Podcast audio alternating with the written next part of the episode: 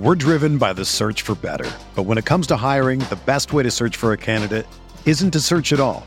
Don't search match with Indeed. Indeed is your matching and hiring platform with over 350 million global monthly visitors, according to Indeed data, and a matching engine that helps you find quality candidates fast. Ditch the busy work. Use Indeed for scheduling, screening, and messaging so you can connect with candidates faster. Leveraging over 140 million qualifications and preferences every day, Indeed's matching engine is constantly learning from your preferences, so the more you use Indeed, the better it gets. Join more than 3.5 million businesses worldwide that use Indeed to hire great talent fast. And listeners of this show will get a $75 sponsored job credit to get your jobs more visibility at Indeed.com slash BlueWire. Just go to Indeed.com slash BlueWire right now and support our show by saying that you heard about Indeed on this podcast. That's Indeed.com slash BlueWire. Terms and conditions apply. Need to hire? You need Indeed.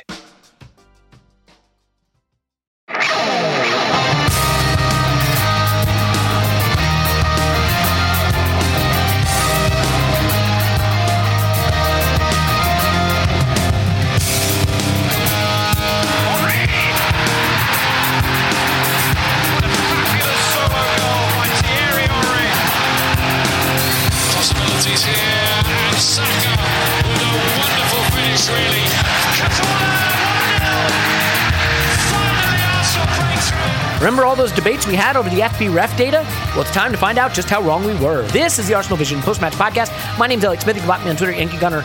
Yeah, you know, the debates where someone says, I like this player, we should sign that player, and someone else throws up the green bars from FBref and goes, ha ha, I can settle the argument with my fancy data that I got from this publicly available website. And everyone goes, what? That doesn't settle the argument. And then they argue more. It's fun. It's a never ending story. It's a circle of life. But we're about to find out how it's really done because we are going to talk to the former head of analytics at Arsenal, Sarah Rudd. That's right. She was head of analytics at Arsenal, uh, formerly of Stats DNA. Stats DNA, of course, acquired by Arsenal. She became the uh, head of analytics at Arsenal over time. Someone with a tremendous background, but also got into it as an Arsenal fan. Was an Arsenal fan. You'll hear about that in the interview. Um, it sort of drew her into football analytics. She's now uh, onto another venture, pursuing uh, a similar area, but we're going to keep all of that very hush hush and top secret. But it's an interview I've really been looking forward to because I think as we try to incorporate data into our process of discussing football, there are always going to be people that say, screw the data. Fair enough. Some people that say the data is dispositive, it is everything. You know, you do you. But there is a happy medium there. There's a way of understanding the value of this information without overstating the value of the information, understanding what it cannot capture and what it does try to capture and how it does that effectively and how it's implemented, and also understanding how it's implemented within clubs and what they may have access to that we don't have access to, if anything. So, all of those questions are on the agenda today, along with much more. It is a uh, wide ranging interview where Sarah just gets to demonstrate her depth of knowledge. Uh, and I really enjoyed it, and I hope you will as well. So, without further ado, he always says, prior to further ado, I'm going to turn it over to Elliot Smith, master interviewer, but most importantly, to Sarah Rudd. Enjoy. Okay, and so now it is my great pleasure to introduce Sarah Rudd. Hello, Sarah. Hey, how you doing? Good. I really appreciate you making time to do this. I know you are uh, extremely busy, but I think there's so much that we can learn from you about analytics in football, maybe a little bit about um, analytics at Arsenal without stepping on any sensitive topics. But I think a good place to start is just your background in terms of why football analytics and why Arsenal in particular.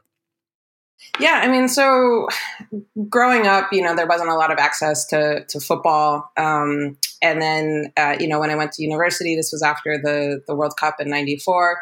Um, my cousin had just randomly chosen Arsenal as a club to support, and he would always be like, "Hey, let's let's go to the bar at like 10 a.m. on a Saturday morning."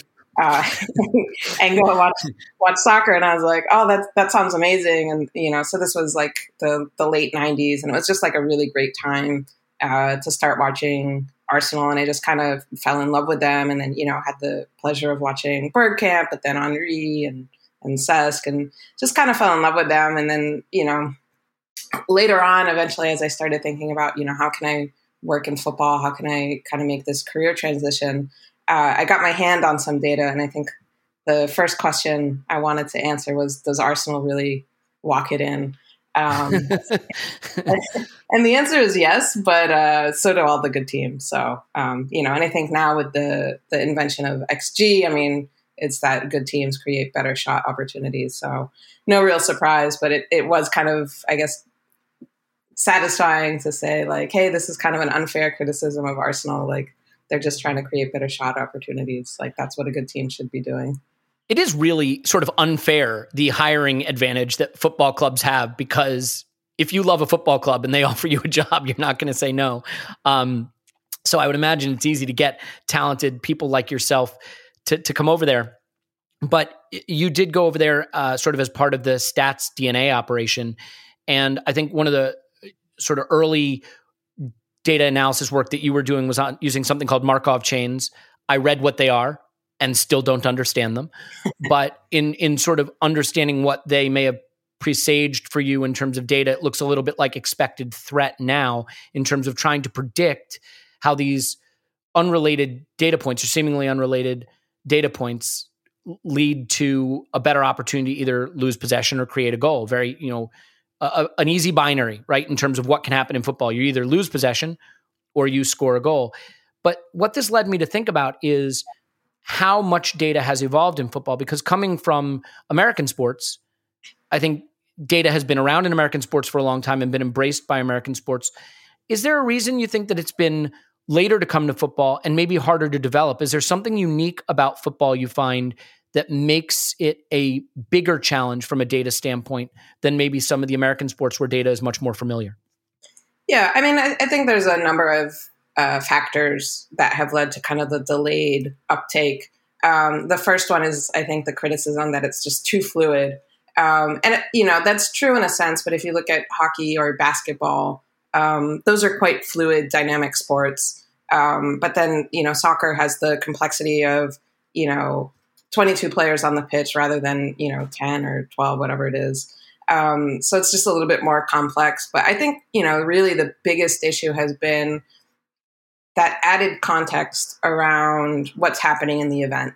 Um, so going from, you know, I passed the ball from this location to that location to, um, you know, what you're seeing providers like StatsBomb adding now, where they say, okay, well, I passed the ball to you, but you were under pressure, or you know, hear the location of the players around you, so that you can kind of add a little bit more context to things, and things start making more sense.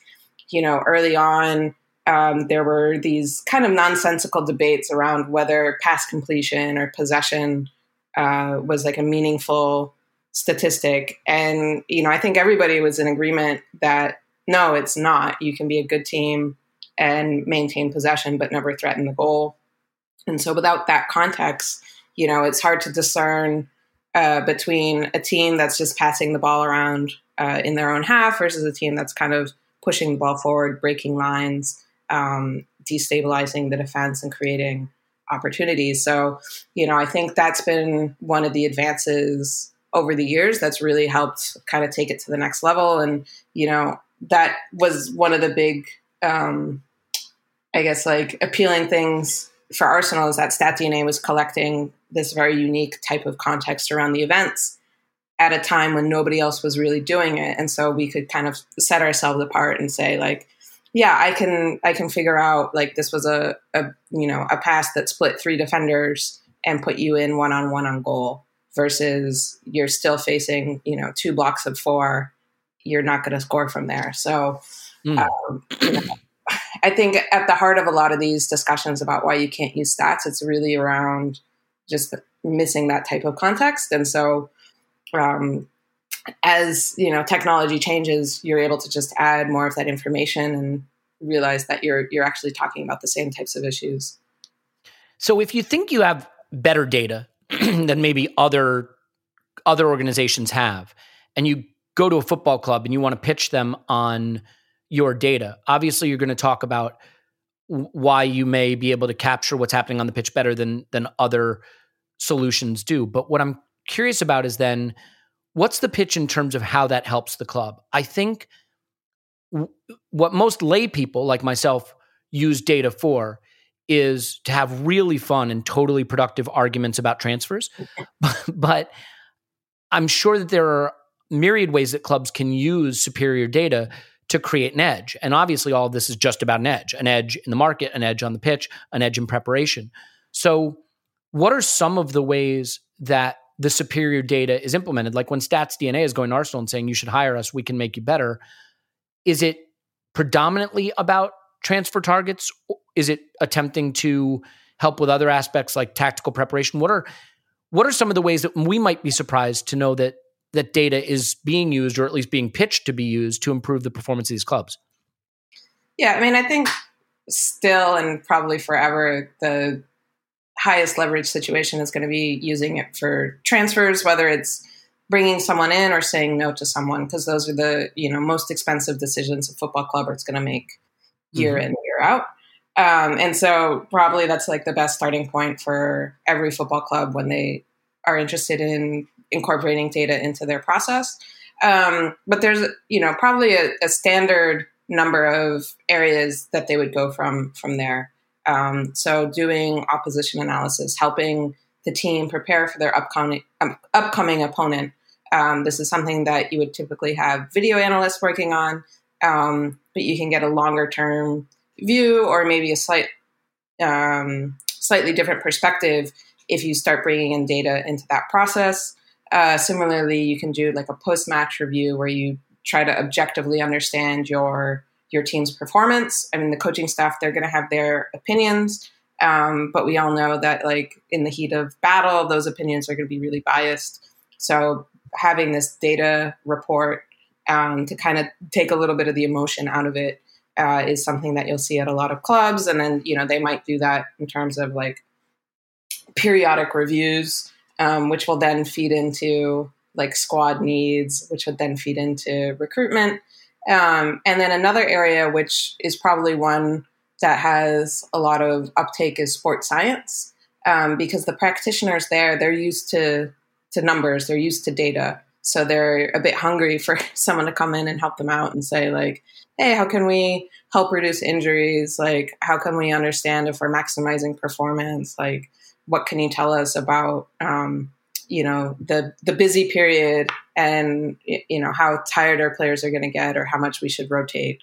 Um, so that's like another big area where you'll, tend to see a, a lot of uh, uptake from the data side. Interesting. And so with all of those ways that data can be used to create leverage um, obviously there has to be an agreement within the organization to use the data in that way and I would imagine that now within football clubs, you are going to find less resistance than maybe 10 years ago.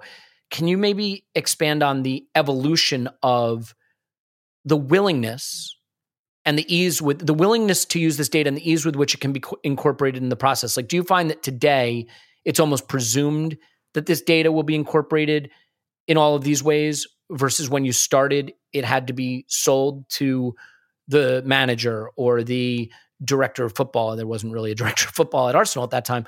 Um, how, how how has that evolved in terms of the battle internally to have a seat at the table and use the data to its to its greatest effect? Yeah, I mean, I think early on, like you had to do a lot of education, and certainly there would be people who were resistant versus people who you know were a little bit more uh, willing to sit down and listen and, and try to educate themselves. But you know, if you take XG, like that was a really new concept ten years ago. Uh, mm-hmm. Nowadays, you can probably walk into a room with almost anybody working in football, and they'll at least have heard of it. They might not have a lot of faith in it. It's in the latest FIFA video game, for God's I mean, it's terrible, but it's in there. yeah, and and so like you know that straight ahead just makes your life a whole lot easier, and then you can you know talk to them about it and understand that like it's not you know trying to say like you're stupid. It's basically trying to put a number to what you already intuitively know. Like people know what, what a good shot opportunity is and you can ask them like oh how many how, how likely is that guy to score? And they'll be able to assign a rating to it. It might not be consistent but they can do that. And so you can have conversations like that that are a little bit disarming to them and say like look we're, we're trying to do the same thing um, just via different methods. But like, you know, from a footballing perspective, like we're on the same page. And, you know, I think one thing that really helped us in the early days is doing a lot of listening, uh, listening to what their their criticisms were, and then trying to address them. But then also really making sure that, you know, from a, a footballing perspective, everything made sense. Like if they wanted to know why was this labeled a good pass and not that one, like you had to be able to explain it to them. So from a data science perspective, like having very interpretable models was important so that you could have that conversation with them. But, you know, oftentimes having those discussions, you would say, oh, you know, there's actually like a feature missing from this model. Like we need to account for this situation. Um, and so that's really good because then they feel ownership over the model as well. Like they helped build it and they'll want to use it.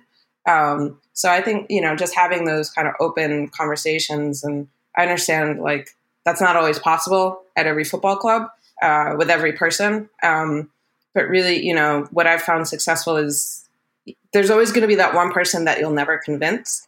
And you shouldn't waste your time trying to convince them. Instead, you should go to the person who's willing to engage in those conversations and, and have that talk with you. Because, you know, at the, the end of the day, like you're all on the same team. And I think there's always going to be people that are hungry to, to find something that's going to help them do their job better. Uh, so they'll be willing to engage on that. And, you know, I, th- I think the last component is like video is such like a invaluable tool. Um, it's really kind of like the best way to speak the same language with everyone, where you just sit down and watch clips over and over again and say like, "This is what the model says. What do you think?"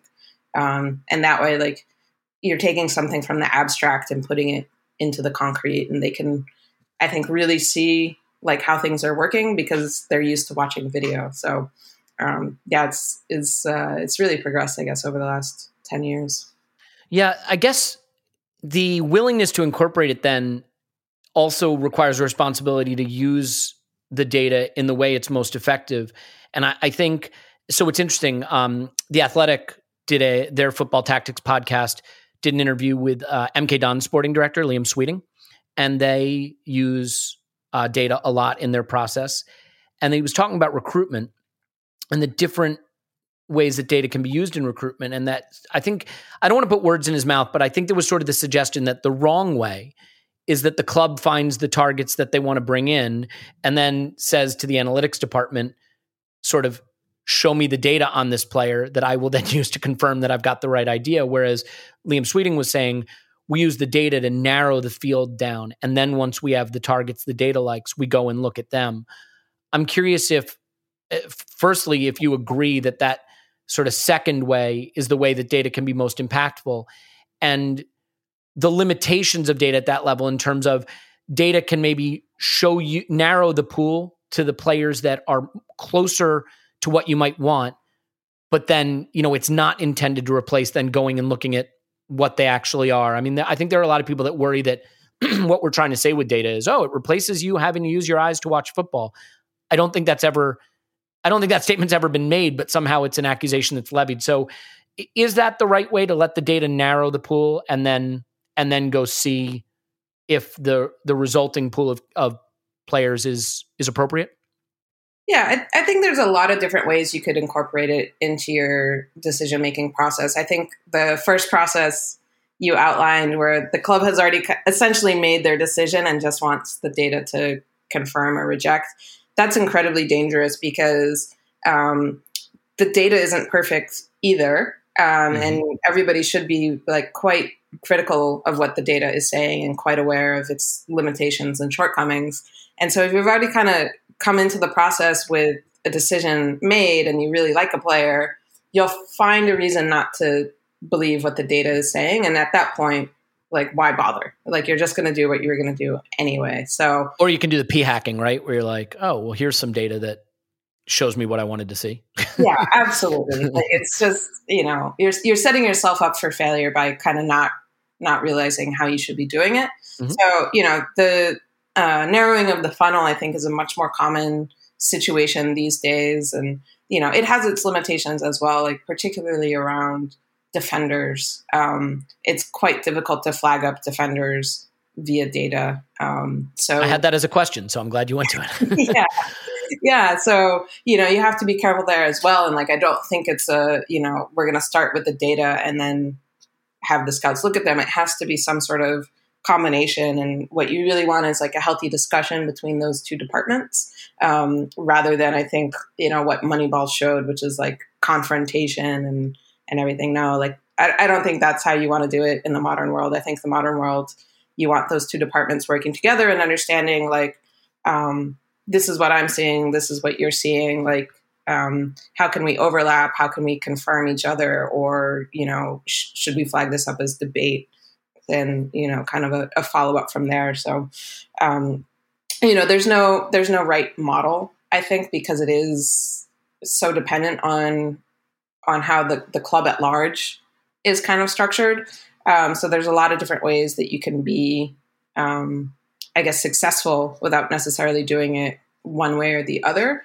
Um, it really depends on i think your structure like not just structure within recruitment but then you know, how does the manager fit in? How does the technical director, if you have one, fit in? How does the board fit in? Because um, those are all people that want information to make the decision as well. Um, so you need to be able to to kind of incorporate that into how you're structuring things and say like, what's the right level of information to give to each person at what point in the process? Because um, I think you know another thing is that recruitment doesn't happen in a day. like it's a continuous cycle so there's going to be different points throughout that cycle where you're going to want to bring it in.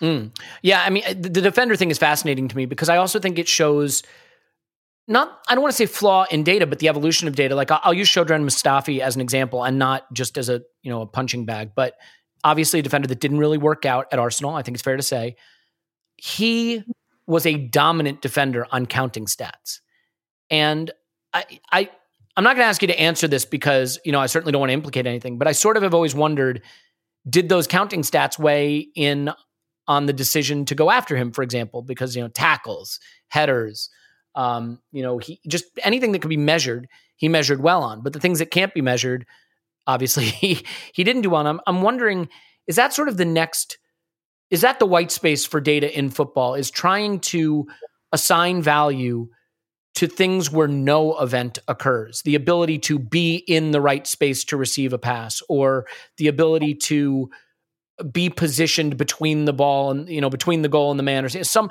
I, i'm not i don't know how to articulate this which explains how hard it would be to measure but you know one thing that i know with football is there are a lot of firms now trying to do these tracking you know tracking data and get better positional information and that's only as good as the, the cameras that are set up and i think liverpool works with a company i'm not sure if arsenal does that sets up a camera array um, at anfield and at the training ground to try to better capture the position of each player. Is this the next sort of new frontier for data to to maybe even using machine learning to identify positions taken up by players where no action is occurring and trying to quantify the value of of things that don't have a specific action associated with them. I don't know if I've explained that well, but maybe you can turn it into a brilliant question with a brilliant answer. Yeah, no, I, I think you're absolutely right, and I, I completely understand what you're saying. I mean, and that's that's been one of the biggest criticism of stats for so long is that so much of the game of football happens off the ball, and we're only looking at what happens on the ball with these traditional event data sets. Um, and so this is kind of the great hope with this tracking data. So uh, I don't know if uh, everyone is aware of this, but Premier League clubs have had access to tracking data uh, for every game in the Premier League going back to the 2015 16 season. So clubs are uh, able to get a lot of information from this type of data set, but it's still unbelievably difficult because, you know, if you take a defender and let's say it's an aggressive center back, so they have great counting stats. Um, you know, one of the areas of weakness for them might be decision making, where they overcommit to a tackle when they sh- should have just stayed on their feet and let the play develop. Um, even with tracking data, building a model to say, like, yes or no, you made the right decision here is just unbelievably difficult. So, yes, like that's the the frontier that everybody would love to go into and and fix and uh, you know solve that problem but it's unbelievably difficult and then you know with a transfer of a center back like that there's another complication on top of that which is you know, they've been performing at a certain level at a certain team in a certain league in a certain style of play with a certain center back partner. How are they going to come into Arsenal and how are they going to perform?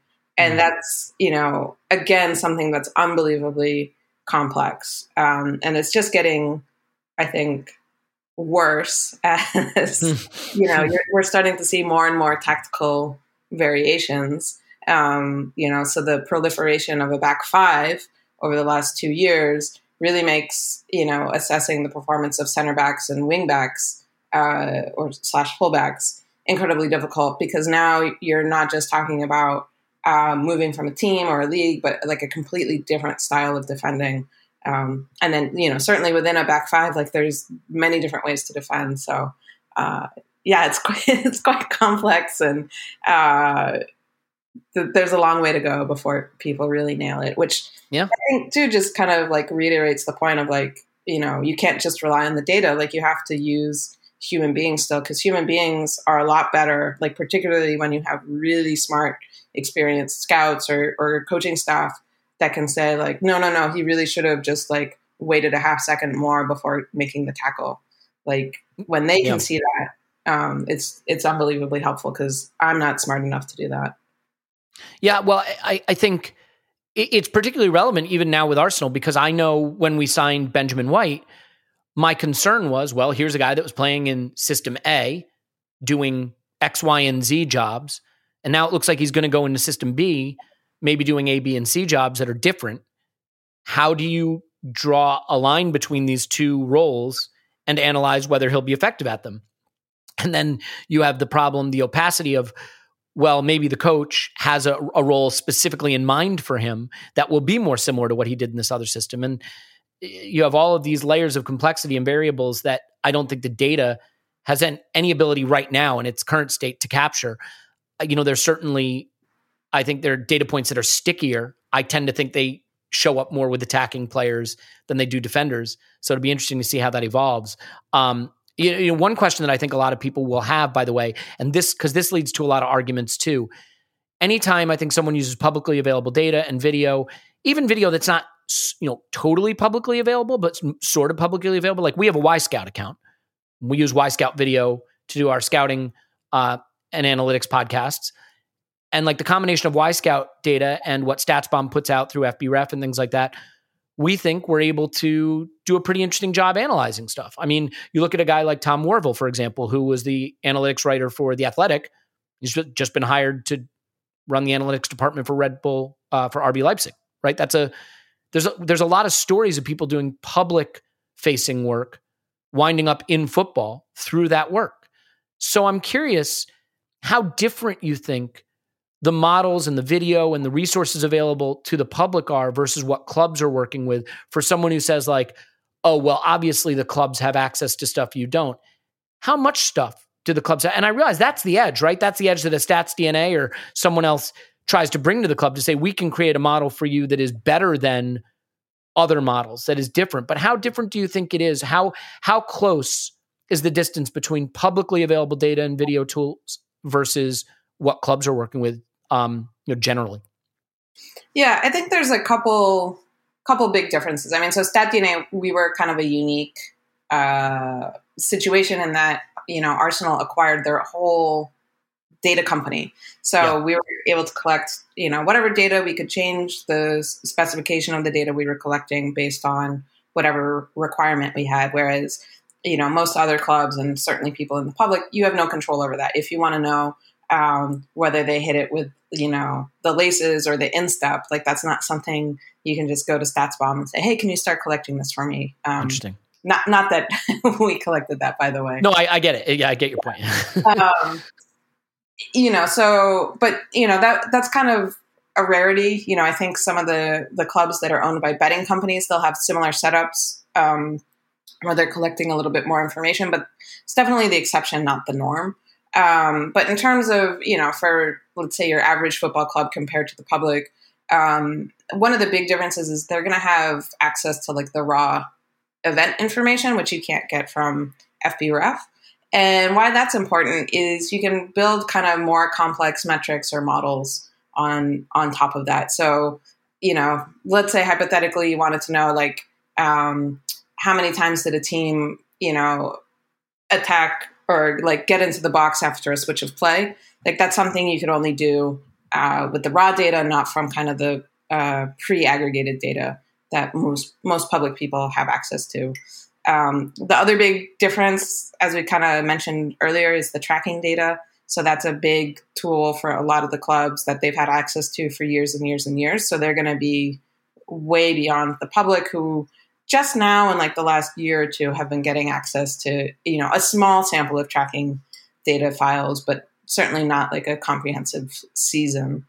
Um, and I, I think, you know, beyond just like the raw data sources that you have access to, I think there's two big differences. One is um, this is what people are doing for their you know full time job, so uh, they're going to have a lot more time to to think about these things and develop the models. So that's why you know I think the the common perception is that clubs are ahead of the public. It's, you know they just have more people thinking and doing doing work on this type of data. Um, mm. And then the other big difference, I think, is that they're going to have access to the coaching staff and understand, like, well, what's the context behind this situation? Like, what were your objectives for this match? Were we able to meet them? Um, you know, you can, you know, I can't can't think of a good example now, but you know, uh, it, an outsider could view a game as kind of a poor performance because the team lost um, whereas the coaching staff might say, like, you know, we we played to the game plan, um, we hit all of our KPIs, we just got unlucky. Um, so for them, they might view that as you know not a successful game, but not the the end of the world because the underlying performance was good. Mm. And that's that's the type of analysis that's really difficult to do as an outsider, not really understanding what the team's objective were for that day. Um, mm-hmm. And I, I, think, you know, the same goes for recruitment, where people don't necessarily have the context around the long term strategic plan of the club in terms of, you know, why are you re- uh, renewing this person and not selling them? Um, there's oftentimes a lot more context within the club that might make that opinion or, or that decision seem a little a little bit less foolish. Yeah, no, that that makes sense. I, you know, one thing that that leads me to also uh, by the way, for people who are not initiated with acronyms, KPIs, key performance indicators, right? Yep. I think hopefully I'm right. um, uh, is there's this dance that I feel like analytics and data has to do to be accepted, where it has to be sold in a way that non-technical people can digest it. But in doing that, there's the risk of of contaminating it in in a sense that it winds up being used wrong. Uh, two examples: uh, radars right? These radar or spider charts. Yeah. Radars are very popular because they're very visual, but radars, depending on how the data is laid out, can give a misleading, a misleading picture of a player or of a, a situation or club. And then another example is expected goals. Expected goals can be a really powerful tool, but it's now something that's being used literally like not just game by game, like half by half. You have accounts tweeting out what the XG at halftime was. And I get that it's a neat shorthand to sort of understand something, but I also don't think that XG was intended to be used, you know, in single game form, let alone a half. So, do you think that there is this challenge of needing to package data so that it can be um, not just understood, but adopted by the wider footballing community? But in doing that, that sometimes there's a danger of it being used wrong, which then undermines the data because people can point to it and say that doesn't make sense. So, like, how do you first of all, maybe I'm wrong, and if I'm wrong, just tell me. But do you think that there is that that tension of the data becoming more widely adopted, but in doing so, maybe being used in a way it's not intended to be? Yeah, I think it's absolutely a danger, and you know, I think anybody who's going to go work for a club, the first thing they need to do is go on kind of an education campaign. Yeah. Um, I, I think you know we're at the point now where publicly available data is so accessible that you know even if maybe your club doesn't have accounts with a data provider like people are going on the internet and kind of doing their own rogue data science without necessarily understanding fully what they're doing. And so i think it's really important that like there are these kind of education processes in place with the key decision makers in terms of like you know this is how much we should read into this number. This is how much we should be panicking if we have a low xg one game you know don't, Hmm, don't yeah. panic at all.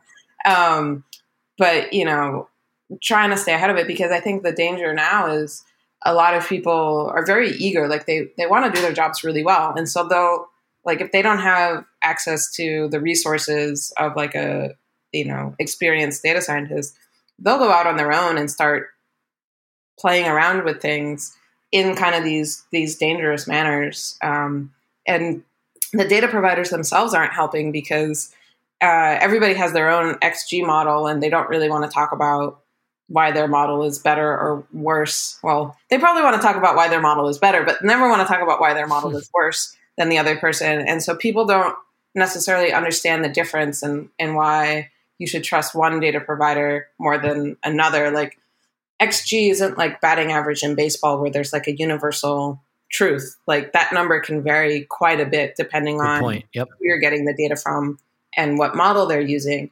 And i don't think people take that seriously enough.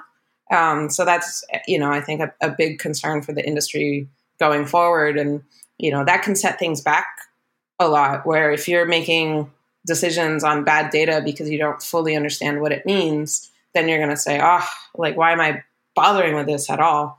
Uh, which is you know quite unfortunate but you know I, I think as as the industry develops like there's going to be more and more people embedded in clubs that have the background and the knowledge to help help educate people Yeah, and I won't take up too much of your time. I really do appreciate it. Um, just a, a couple of quick things. One thing in terms of sample size, like I al- always hear the data community being really careful to point out that small sample sizes are dangerous, and then you'll hear the comment like, even one season is a small sample size.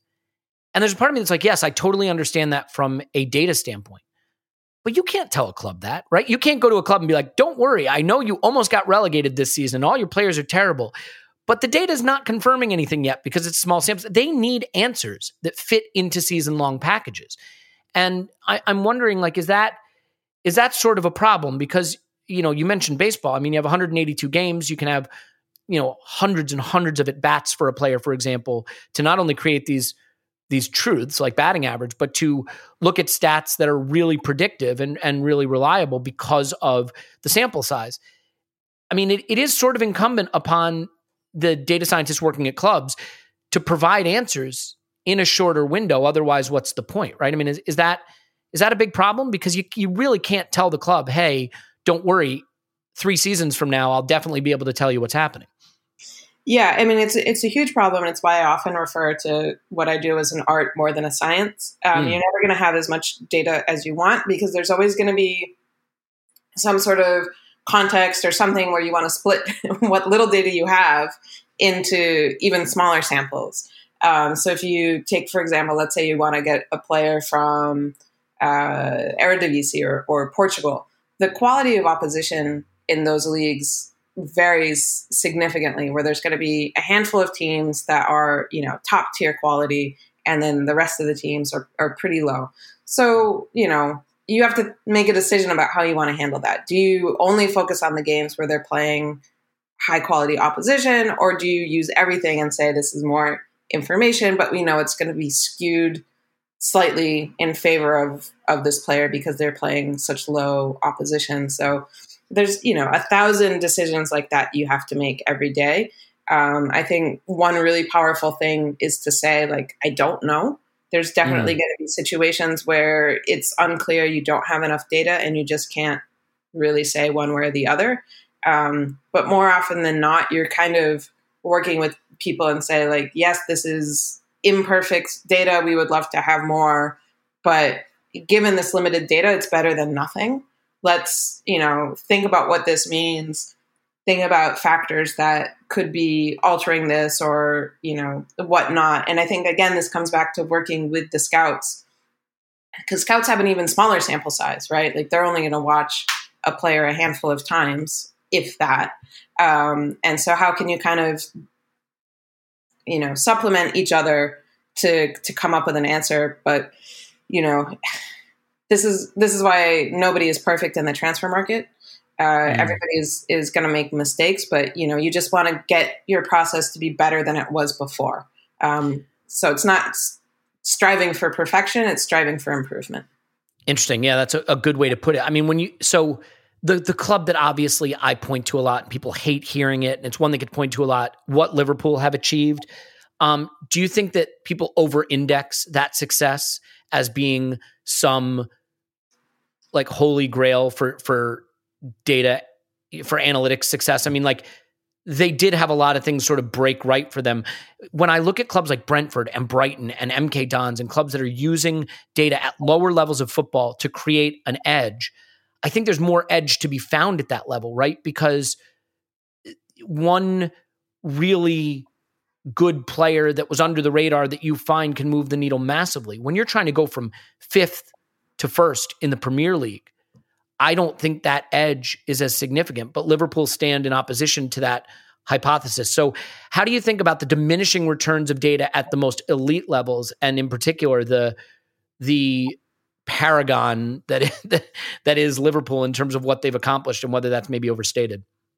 Yeah, I mean, I, I think certainly what Liverpool have accomplished is amazing and, and something that a lot of teams should look to.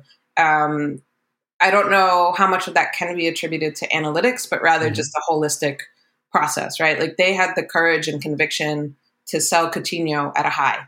Um, that like a lot of clubs, I think, would have held on to him a little bit more and said, no, he's he's kind of key to us. Like we're scared to lose him.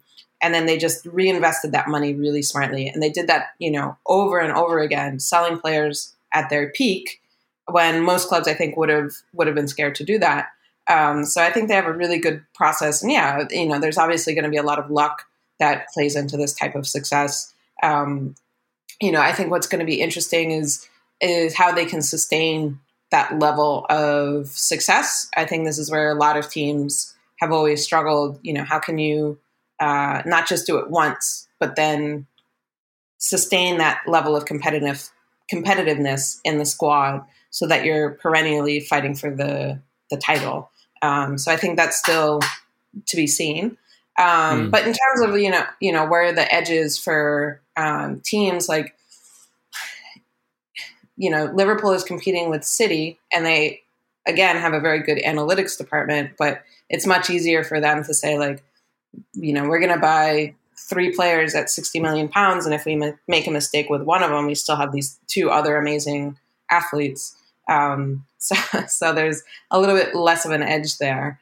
Um, but yeah, I mean, I think clubs like Brighton and Brentford, um, they they're probably what most clubs would want to look towards in terms of overachieving for for the resources, financial resources that they have, and, and doing it pretty consistently. I mean, Brentford's rise from the the Championship to Premier League is just astonishing, and um, what they're doing this season. You know, it's been a, a, long time coming, and again, you know, can they sustain it? That's yet to be seen. Um, but I think they're both doing you know pretty good jobs, and uh, I wouldn't be surprised if they have you know great internal structures in terms of decision making.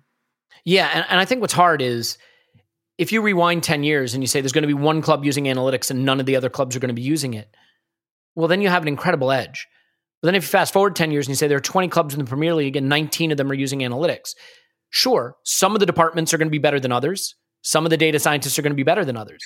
But great data scientists providing useful uh, information that's integrated into the way the club operates versus pretty good data scientists providing pretty good information that's being integrated in the way the club operates, that's not the same edge as one club using it and one club not, if that makes sense.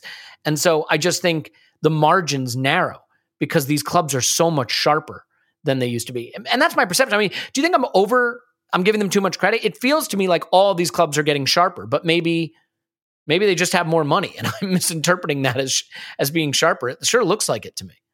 No, no, I, I would absolutely agree. And when you kind of look at the transfers you know, in and out of the Premier League. I, I think, you know, five years ago, you could be like, oh my God, like, what are these guys doing? How can they be paying that much money for this guy that we know is, is terrible? Um, whereas now, I think you can look at most teams' recruitment and be like, yep, you know, I disagree with this a little bit, but I don't hate but I it. get it. I get the yeah. process, yeah, the methodology. Um, and by the way, I think you said something really important about admitting what you don't know if there is one thing that I think turns people off to data, people that are not predisposed to loving it. I'm talking about fans now. It's being told, I know what's right because I looked at data and you didn't. I think people hate the perception that data solved football and that if you aren't looking at it as your primary piece of your process in watching football and analyzing football, then you're a you know you're a rube and you don't know what you're talking about. And I, I do think that that that has been off putting to some people that are like, well, I watch a lot of football and I feel like I know football. And then you know some people that say, well, I, I look at the data and you don't know what you're talking about. And so I think resisting the resisting the very sort of toxic instinct to somehow hold yourself up as a better fan or a more knowledgeable fan because you can go to fbref.com, I think is pretty important just in terms of people feeling more at ease with this stuff.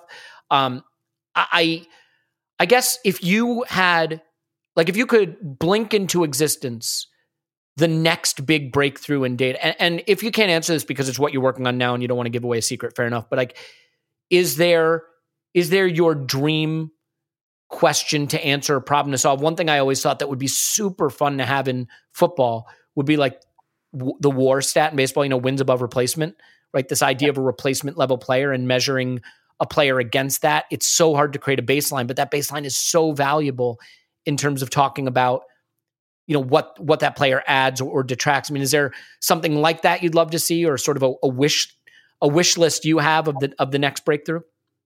Yeah, I mean, I think the million dollar or maybe billion dollar question that a lot of people are trying to answer that's still really difficult is, you know, what happens when I take this player from this environment and put them elsewhere? Um, there's certain tools in place to help you, but none of them that are like particularly accurate where you can say like, yes, I'm very confident that if we spend 80 million pounds on this player, they're going to be lights out um, so I think for me, for a lot of people, that's probably like the biggest question left to to answer or answer more accurately. Fair enough. All right. Can, can I trouble you for a Santi Cazorla anecdote before you go or, or no? oh yeah. So uh, um, I guess like, you know, talking about, um, you know, how much people, uh, I guess are resistant to stats. You know, I just remember one day reading on some online forum, like, oh, stats can never, you know, quantify like the beauty of Santi Cazorla, like splitting two defenders and putting mm. it right on, you know, the player's foot. And I was just, you know, looking at the data I had and I was like, oh, I can just, with a click of a button, pull up 50 clips of exactly that situation because like that's exactly what we're doing. Like, you know, I love I love Santi Cazorla and I would absolutely want to attribute to him as much creativity and success. And, you know, I think that's the difference between uh, you know just the the kind of really basic stats that um, people hate, like pass completion, versus kind of the the more advanced, complicated models that that we're starting to see now.